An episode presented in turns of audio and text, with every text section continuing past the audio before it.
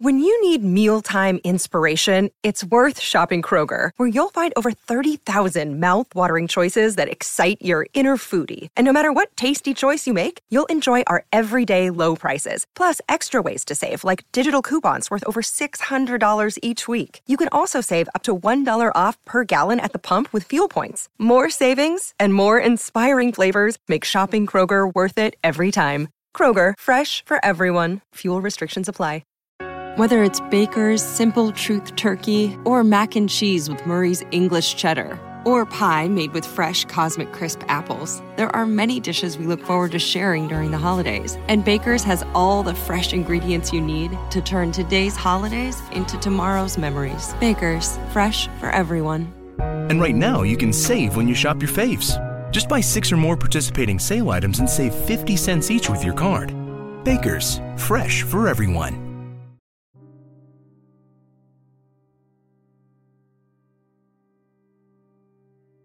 According to legend, one day back in 1529, some miners in the lower Saxony region of Germany were out digging in an area near the Ore Mountains when they spotted something that frightened them along the banks of a river. It was a large, hairy man, much taller than they were, dragging a club behind him. There was a female near him as well who he stood protectively by. The problem was, this giant also stood directly between the miners in the area they were trying to explore. The men were certain that a large silver deposit could be found just beyond where the creature stood. The miners tried to shoo the creatures away, but they wouldn't budge. And instead, they began to react equally as aggressive back towards the miners. By that point, the men felt they had no choice. So they shot the creature with arrows after which the female fled into the woods.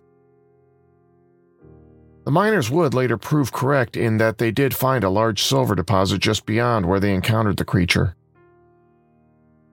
It was here on this location that a town would be founded. A place named after the strange creature the men killed. A town they called Wildeman, or Wild Man in English. Throughout history, you can find countless tales of so called wild men of the wilderness. These large, hairy savages were said to live in the woods, and were often described as being aggressive to those who entered their territory. Perhaps the earliest known mention of such a wild man would be that of the Enkidu in the Mesopotamian Epic of Gilgamesh, written more than 4,000 years ago. Unlike a lot of wild man stories, the Enkidu was actually tamed after being taught the ways of the civilized world by a prostitute named Shamat. Once tamed, the Enkidu became a loyal companion to Gilgamesh. During the 14th century, the term wood woes came into use to describe a common legend of a wild man.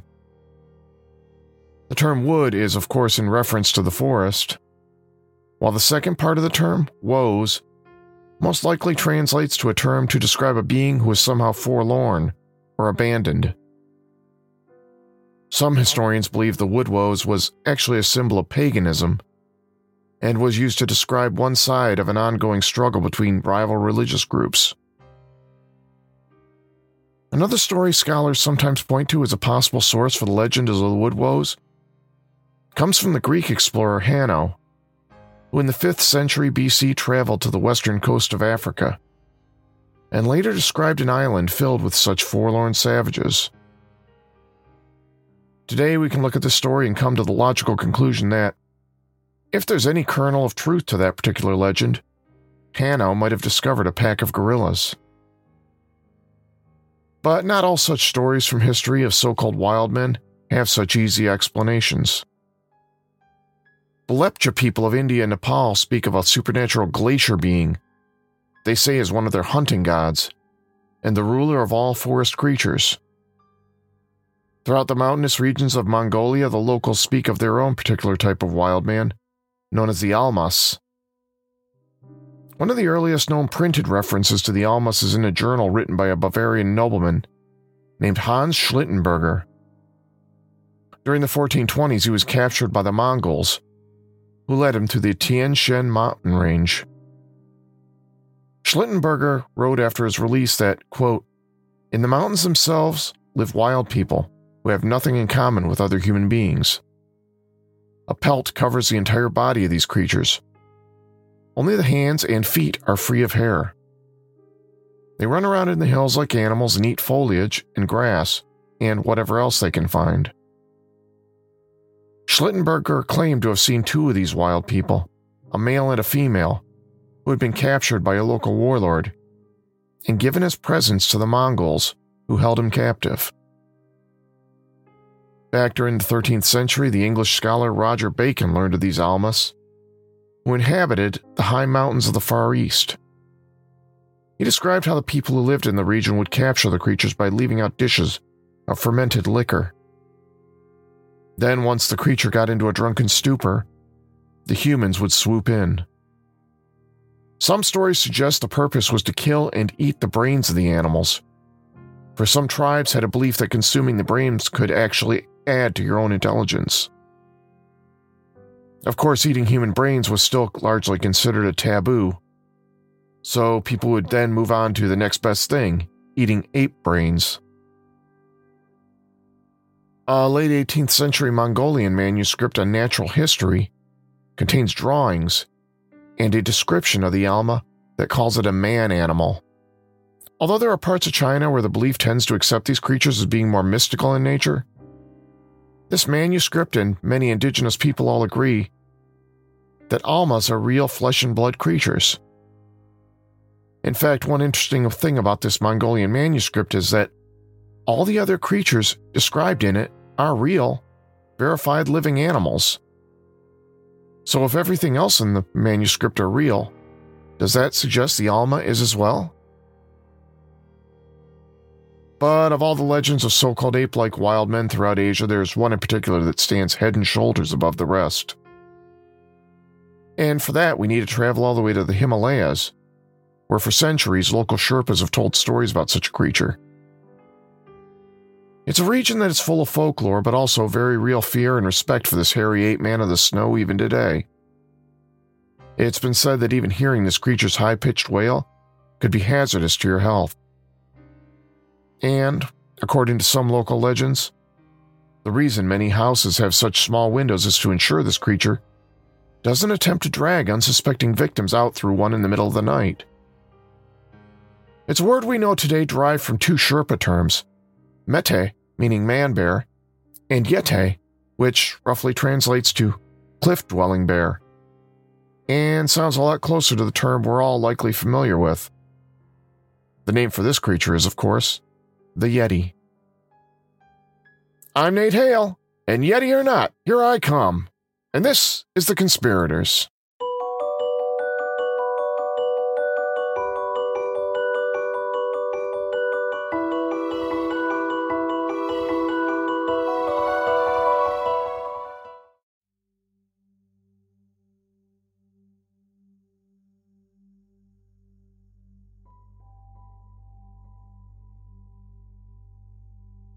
According to local Tibetan legend, there are actually multiple varieties of Yeti. One most of us likely imagine when we think of the creature as a large, ape like being who walks on two legs and eats plants. While another variety of Yeti is thought to walk on all fours and eat meat. Either way, it's commonly believed that the Yeti is rarely harmful towards humans, choosing instead to feast on local mosses and small animals. But can such a hairy ape like creature really exist even high up in the Himalayas, where temperatures are freezing and plant and animal life is scarce? Well, the debate rages on even today.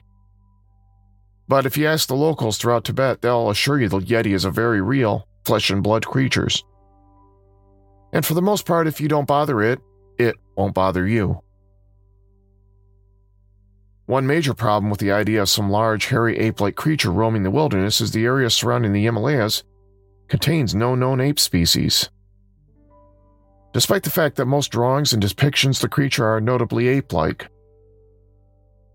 In fact, the closest thing we have found in the region of anything resembling the sort of once living creature we might think of as a Yeti would be the skeletal remains that have been discovered of a long extinct variety of massive ape known as Gigantopithecus. Fossils show this creature would have stood as tall as 10 feet, or 3 meters if you prefer, and weighed up to 1,100 pounds or 500 kilograms. But it's commonly believed among modern scientists that Gigantopithecus died out around 100,000 years ago. Still, the idea that the Yeti might be some still living prehistoric ape remains one of the most popular theories as to what these creatures really are. According to local beliefs, the Yeti tends to live among the lower plateaus of the Himalayas and elsewhere that food is more plentiful. Although they are known to climb the higher peaks looking for food and shelter. They're also thought to be nocturnal, which only adds to the reasons these elusive creatures are more often heard than they are seen. Most Sherpas will tell you it's far more common to hear the terrifying shriek of the Yeti than to actually lay eyes on one. The hairy creature known as Mete, or man bear, can actually be seen depicted in a number of ancient texts and temples. According to a 12th century religious text, both man and the Mete share a common ancestor. Although the Mete is thought to be neither fully human nor fully animal. Some ancient Tibetan art depicts the Yeti realm as symbolic of the cycle of rebirth between humans and animals. For the most part, Yeti stories are all describe the creature as benevolent towards humans. One tale tells of a Buddhist yogi who removed a painful splinter from the foot of a Yeti. In return, the grateful Yeti gave the monk a tiger that he later skinned and took back to his monastery. During the 17th century, it's said that a Buddhist religious leader trekked from Nepal to Tibet, where he took up residence inside a cave in the Himalayas. It was there that he met up with a tribe of Yetis he befriended and who would sometimes bring him food and water. It's claimed that one of these Yetis died. The holy man took the creature's scalp and enshrined it in the temple he built in Pangboche in 1667. That scalp still exists to today. Over time, a skeletal Yeti hand would also be added to the collection. But this too would spark much controversy when in 1959 explorer Peter Byrne managed to steal a few of the hairs from the scalp along with some of the finger bones, replacing them with human bones. Yeti legends would continue to spread to Westerners throughout the centuries. In fact, it's even been said that Alexander the Great demanded his subjects bring him a Yeti to see for himself. But perhaps the earliest known mention of a Yeti in Western texts actually comes to us from a footnote in a book written in 1832 by British naturalist Brian H. Hodgson. In one chapter, he writes about how no monkeys could be found throughout the lower western region of Nepal. But he did briefly describe how some frightened local hunters once shot at a strange hairy ape like creature that walked upright and fled into the forest. It was in the 1889 memoir Among the Himalayas, written by British explorer Lawrence Waddell, that we finally get the first mention of actual Yeti footprints being found. According to Waddell, these gigantic tracks were made by the quote, hairy wild men believed to live amongst the eternal snows. In 1906, botanist H.J. Elwes was trekking through the mountains when he claims to have spotted a large, hairy figure running across a field below him. Although Elwes tried to publicize what he saw, he wasn't taken seriously. For the most part, the Western world really didn't get interested in the Yeti until 1921, when Lieutenant Charles Howard Bury discovered some mysterious tracks in the snow that he was having difficulty identifying. It was also on this occasion when Bury and an overzealous journalist accidentally gave the creature another name that is stuck to this day. Bury photographed these strange tracks, and the pictures made a big splash in Western newspapers. Local laborers working for Bury told him the tracks were left by the so called wild men of the snow. But later, when interviewed by journalist Henry Newman, Bury said he suspected the tracks might have been left by a large gray wolf. But this explanation didn't sit well with Newman, who didn't think it would sell papers. But the other story told by the Sherpas about the large hairy man, well, there was something newsworthy. But Newman mixed up the phrase metokangmi which roughly translates to man bear snowman, to a similar sounding term meaning filthy snowman. Newman didn't like the way filthy snowman sounded, so he opted for his own catchier mistranslation, the Abominable Snowman. The name Abominable Snowman caught on with the public, and it's probably one you're all familiar with today. After that, it seemed like Yeti fever really caught on as numerous expeditions were planned to hunt for the elusive creature throughout the Himalayas.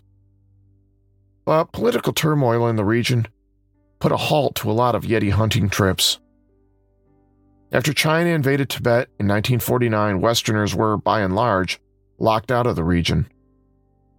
In 1951, an agreement was made by the Chinese government to allow Tibet to maintain its political system and religious freedom. This opened the doors once again a crack to allow some more Western explorers back in. Most notably among these was the 1951 expedition led by Eric Shipton, which would produce what is undoubtedly the most famous photograph of a Yeti footprint ever. Shipton took photographs of several large human like footprints at an elevation of about 20,000 feet in the mountains. It's one of these photographs where he laid out his ice axe alongside it for scale. This photo would go on to be printed practically everywhere in newspapers, science journals, and popular magazines.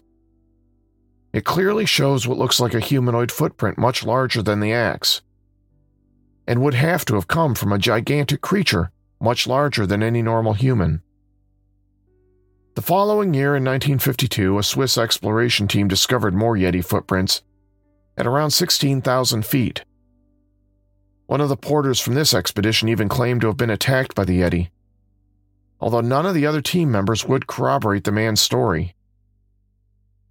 This all sparked so much interest in travel to the region that the Nepalese government even began issuing official Yeti hunting licenses. In 1953, Sir Edmund Hillary, during his successful attempt to scale Mount Everest with Tenzing Norgay, came across more strange tracks in the snow he couldn't identify. Then in 1954, the British newspaper The Daily Mail funded another expedition to search for the abominable snowman. It was around this time that a rather unique explorer joined the fray on the hunt for the Yeti. Tom Slick Jr. was a millionaire Texas oil man. But that's where all the images stop because Slick didn't really fit into any neat category you might have in your mind as to what a Texas oil man should be like. He was an adventurer, philanthropist, and a peace advocate although his biggest claims to fame would be his contributions to the world of cryptozoology. Even after his expeditions to locate the abominable snowman, he went on to fund other hunts for the Loch Ness Monster and Bigfoot. But it's really his Yeti expeditions that made Tom Slick a household name among cryptozoologists. His father, Tom Slick Sr., used to be known as Dry Hole Tom after years of coming up empty as an oil prospector. But that nickname eventually changed to king of the Wildcatters once he finally struck black gold. Slick Sr. left a fortune to his family when he died young, including to his son, who would go on to build that fortune even further. After Sr. died, his widow Bernice married his business partner Charles Urschel, who had once been married to Slick Sr.'s sister, who also died young. It's notable to point out that at one time Urschel was kidnapped at gunpoint by legendary gangster Machine Gun Kelly, who held him for ransom for nine days and was only released after Kelly made off with $200,000 of ransom money. Later, Urschel's testimony would prove vital in Kelly's capture and conviction. It was actually during Kelly's arrest that he famously shouted out a new nickname for the FBI that has stuck around ever since. Don't shoot, G Man, he called them. But I digress. Slick Jr. went to Yale, and it was there he read about his 1928 expedition by President Theodore Roosevelt's sons, Kermit and Theodore Jr., where they shot and killed a giant panda. This is probably what sparked Slick's lifelong search for his own undiscovered species. Slick actually made a trip to Loch Ness around this time looking for that elusive creature as well. This episode is brought to you by Shopify. Whether you're selling a little or a lot, Shopify helps you do your thing, however you cha-ching. From the launch your online shop stage, all the way to the we just hit a million orders stage. No matter what stage you're in, Shopify's there to help you grow. Sign up for a $1 per month trial period at shopify.com slash special offer, all lowercase. That's shopify.com slash special offer. After graduating from college, Slick focused his time on expanding the family business. He and his brother established an early cargo air freight service, and they began buying up mineral rights throughout South America. He also began investing some of his fortune into scientific philanthropy, including starting up the Southwest Research Institute, one of the biggest scientific research and development nonprofits in the United States. He also started a smaller organization known as the Mind Science Foundation, which was aimed at exploring the human consciousness and, in particular, psychic powers. Just one of the many strange mental abilities Slick's group studied was levitation. After Slick encountered a man in India who could seemingly levitate and teleport himself just through the power of his mind. Slick was convinced that such abilities, if harnessed, could change the world and in particular his own construction business. Besides all that, Slick was also keenly interested in promoting world peace. The 1950s were the start of the Cold War between the United States and the Soviet Union. With the threat of nuclear Armageddon looming on the horizon, Slick wrote a 1958 book titled Permanent Peace, in which he envisioned a united world that disarmed its nukes and established a global peacekeeping force. Slick lived more adventures throughout his life than most of us can ever dream of. In 1956, while on a diamond hunting expedition in British Guiana, his plane crashed and he ended up living off parrot meat with a native tribe for two weeks. That was also the same year Slick made his first attempt at hunt for the Yeti in the Himalayas. On that first attempt, Slick went in all gung ho with bloodhounds and a helicopter before the Nepalese government put a halt to his search and demanded he be sponsored by an actual organization of repute or the United States government. Slick's hunt was even further curtailed when the following year the Nepalese government issued further rules, making it illegal for foreigners to attempt to kill a Yeti. Two years later, in 1959, a State Department memo made this rule the official position of the United States as well. Slick got around all this red tape by obtaining an official letter certifying his expedition by the San Antonio Zoological Society. He spent some time searching the mountains, and although he would end up bringing back some droppings, hair, plaster casts of footprints, and numerous accounts told to him by natives, the one thing he didn't bag was a Yeti. This trip did convince Slick, though, that there were two major varieties of abominable snowman. One was about eight feet tall and covered in thick black fur, while the other was smaller with reddish brown fur. But this would also prove to be Slick's last expedition where he personally went hunting for the mysterious creature. While riding on a bus up a steep mountainside, the vehicle's brakes failed, and it wound up careening downhill. Everybody jumped out, including Slick, who ended up injuring his knees. This caused his mother to put her foot down and demand Tom quit taking such risks. So after that, Tom Slick only funded further monster hunting expeditions. In 1958, Slick funded another expedition to examine some of the alleged Yeti artifacts that existed in Buddhist monasteries throughout Tibet. This included the scalp and mummified Yeti hand in the monastery in Pangboche I mentioned earlier. Slick himself thought most of these Yeti scalps were fakes. He was bound and determined to get some bone samples from that hand. So he turned to some unusual help to get it. Slick's last expedition had been funded by a fellow Texas millionaire, Kirk Johnson.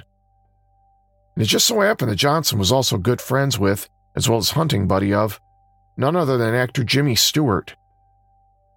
Slick had one of the men on the expedition, Peter Burns, steal the thumb bone and phalanx from the mummified hand and replace them with human bones. Byrne then passed the bones off to Jimmy Stewart, who helped smuggle them out of the country in his luggage. Scientific analysis of those bones proved inconclusive. Some researchers thought they might have belonged to some variety of Neanderthal. Although later expeditions that tried to examine the mummified hand said it was nothing more than a mummified human hand. But keep in mind, parts of the hand those researchers were looking at really were part human because of the switcheroo made by Peter Byrne. No one knew about the switch until the 1980s when famed cryptozoologist Loren Coleman made this story public in his biography of Slick. For a time, all this publicity caused a boon in tourism to the monastery to see the hand. But this new popularity also caused someone to steal the hand entirely. So no further analysis can be had. In more recent years, special effects company Weta Workshop made a replica hand based on photographs and gave that to the monastery for them to put on display in order to boost waning tourism. Following his expeditions to Nepal looking for the abominable snowman, Slick funded further explorations looking for other hairy hominids around the world, including Bigfoot in North America and the orang pendek, a smaller hairy cryptid in Sumatra. These particular cryptid sightings are interesting because the eyewitness descriptions sound an awful lot like another relatively recent discovery of another, previously unknown prehistoric human species, known as Homo florensis, nickname the Hobbits. These small bipedal hominids were known to live throughout Indonesia as recently as 12,000 years ago. Although Slick's original intent was to hunt and kill a Yeti, he changed his attitude later in life. He came to realize that all living things deserved a chance to live just as much as any human, and this included the abominable snowman. So by the time he began searching for Bigfoot and Orang Pendek, he had changed his mission from capturing or killing these creatures to simply gathering evidence and perhaps snapping a photograph. Tom Slick died in 1962 after his Beechcraft plane crashed in Montana, possibly on his way to perform a Bigfoot hunt. He was only 46 years old. But even despite Slick's death, the hunt for the abominable snowman continued. And along the way, our perceptions of the creature began to change dramatically.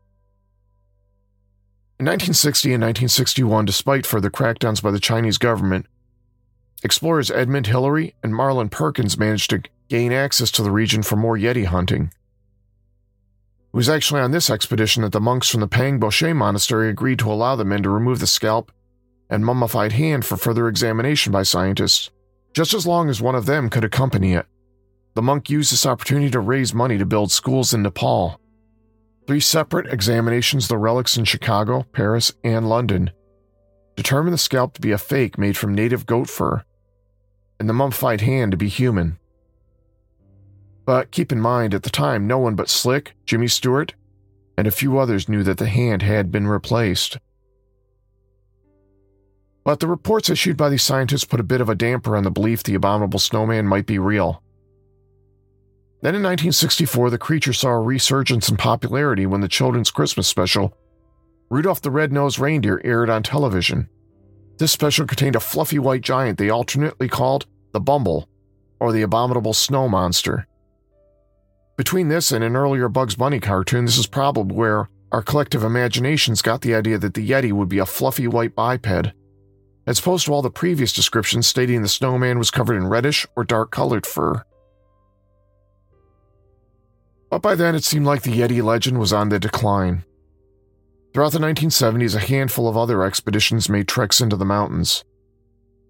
The Russians joined the Yeti hunt as well and sent out their own expeditions. But none of these turned up anything significant. Several of these explorers did bring back further samples of bones, teeth, hair, and fecal matter. But nothing conclusive was determined by science. Then, to add further water to the fire, one of the other explorers from the famous Eric Shipton expedition told reporters he always suspected Eric faked his famous footprint for a laugh. In 2001, scientists collected a few strands of hair from a hollow cedar tree in Bhutan. This temporarily caused cryptozoologists to prick up their ears when scientists were unable to match the DNA from these hairs to any known animal. Then in 2014, those hairs were tested again, only this time scientists determined they belonged to a variety of Paleolithic polar bear. More recently, in 2017, a team of scientists issued a report that seemed to put an end to the belief that the abominable snowman might be a real giant hairy ape man. These scientists tested 24 specimens that included hair, fecal matter, and bone. They determined that all these specimens came from bears, specifically a type of Himalayan brown bear known to inhabit the western plateaus. Of particular note is that this species of bear has light reddish brown fur, which does sound similar to many descriptions of the Yeti. The idea that the Yeti might be a bear seems to have some historical precedent, too.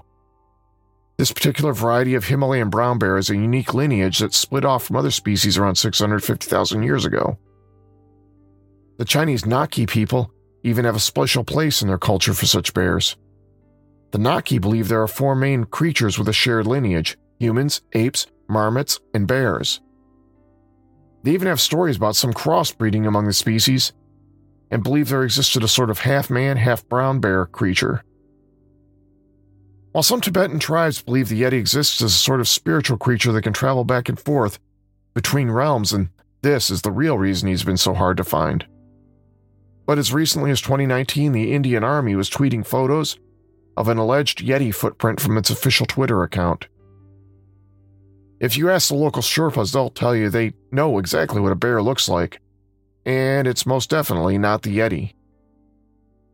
So, although some Western scientists are convinced they have their answer, the public jury remains still out on whether the Yeti is a living fossil from some prehistoric era, some heretofore undiscovered species of ape, or simply some misidentified bears.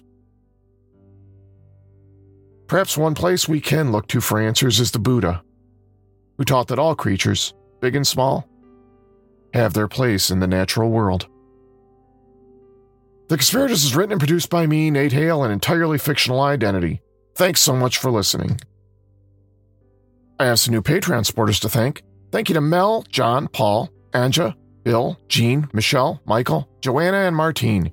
You're all amazing. Just a reminder the patrons of the show get access to all sorts of bonuses, including stickers, magnets, t shirts, and our bonus mini episodes. If you're interested in becoming a patron, I'll put a link in the show notes. Another great way you can help support the show is to subscribe, rate, and review us on Apple Podcasts. Each one of your ratings and reviews helps boost us in Apple's charts and helps spread the good word about the show to more people. If you're not on Apple, not to worry, we're also available on Spotify, Stitcher, and pretty much anywhere else you get your podcasts. You can also check out our website, theconspiratorspodcast.com, where you can listen to our entire back catalog of shows. Elsewhere on the internet, you can find us on social media as well. Follow us on Twitter, Instagram, or our Facebook page for all our latest updates. You can even send us an old fashioned email at theconspiratorspodcast at gmail.com. Thanks again for listening, and I hope you'll be back next time.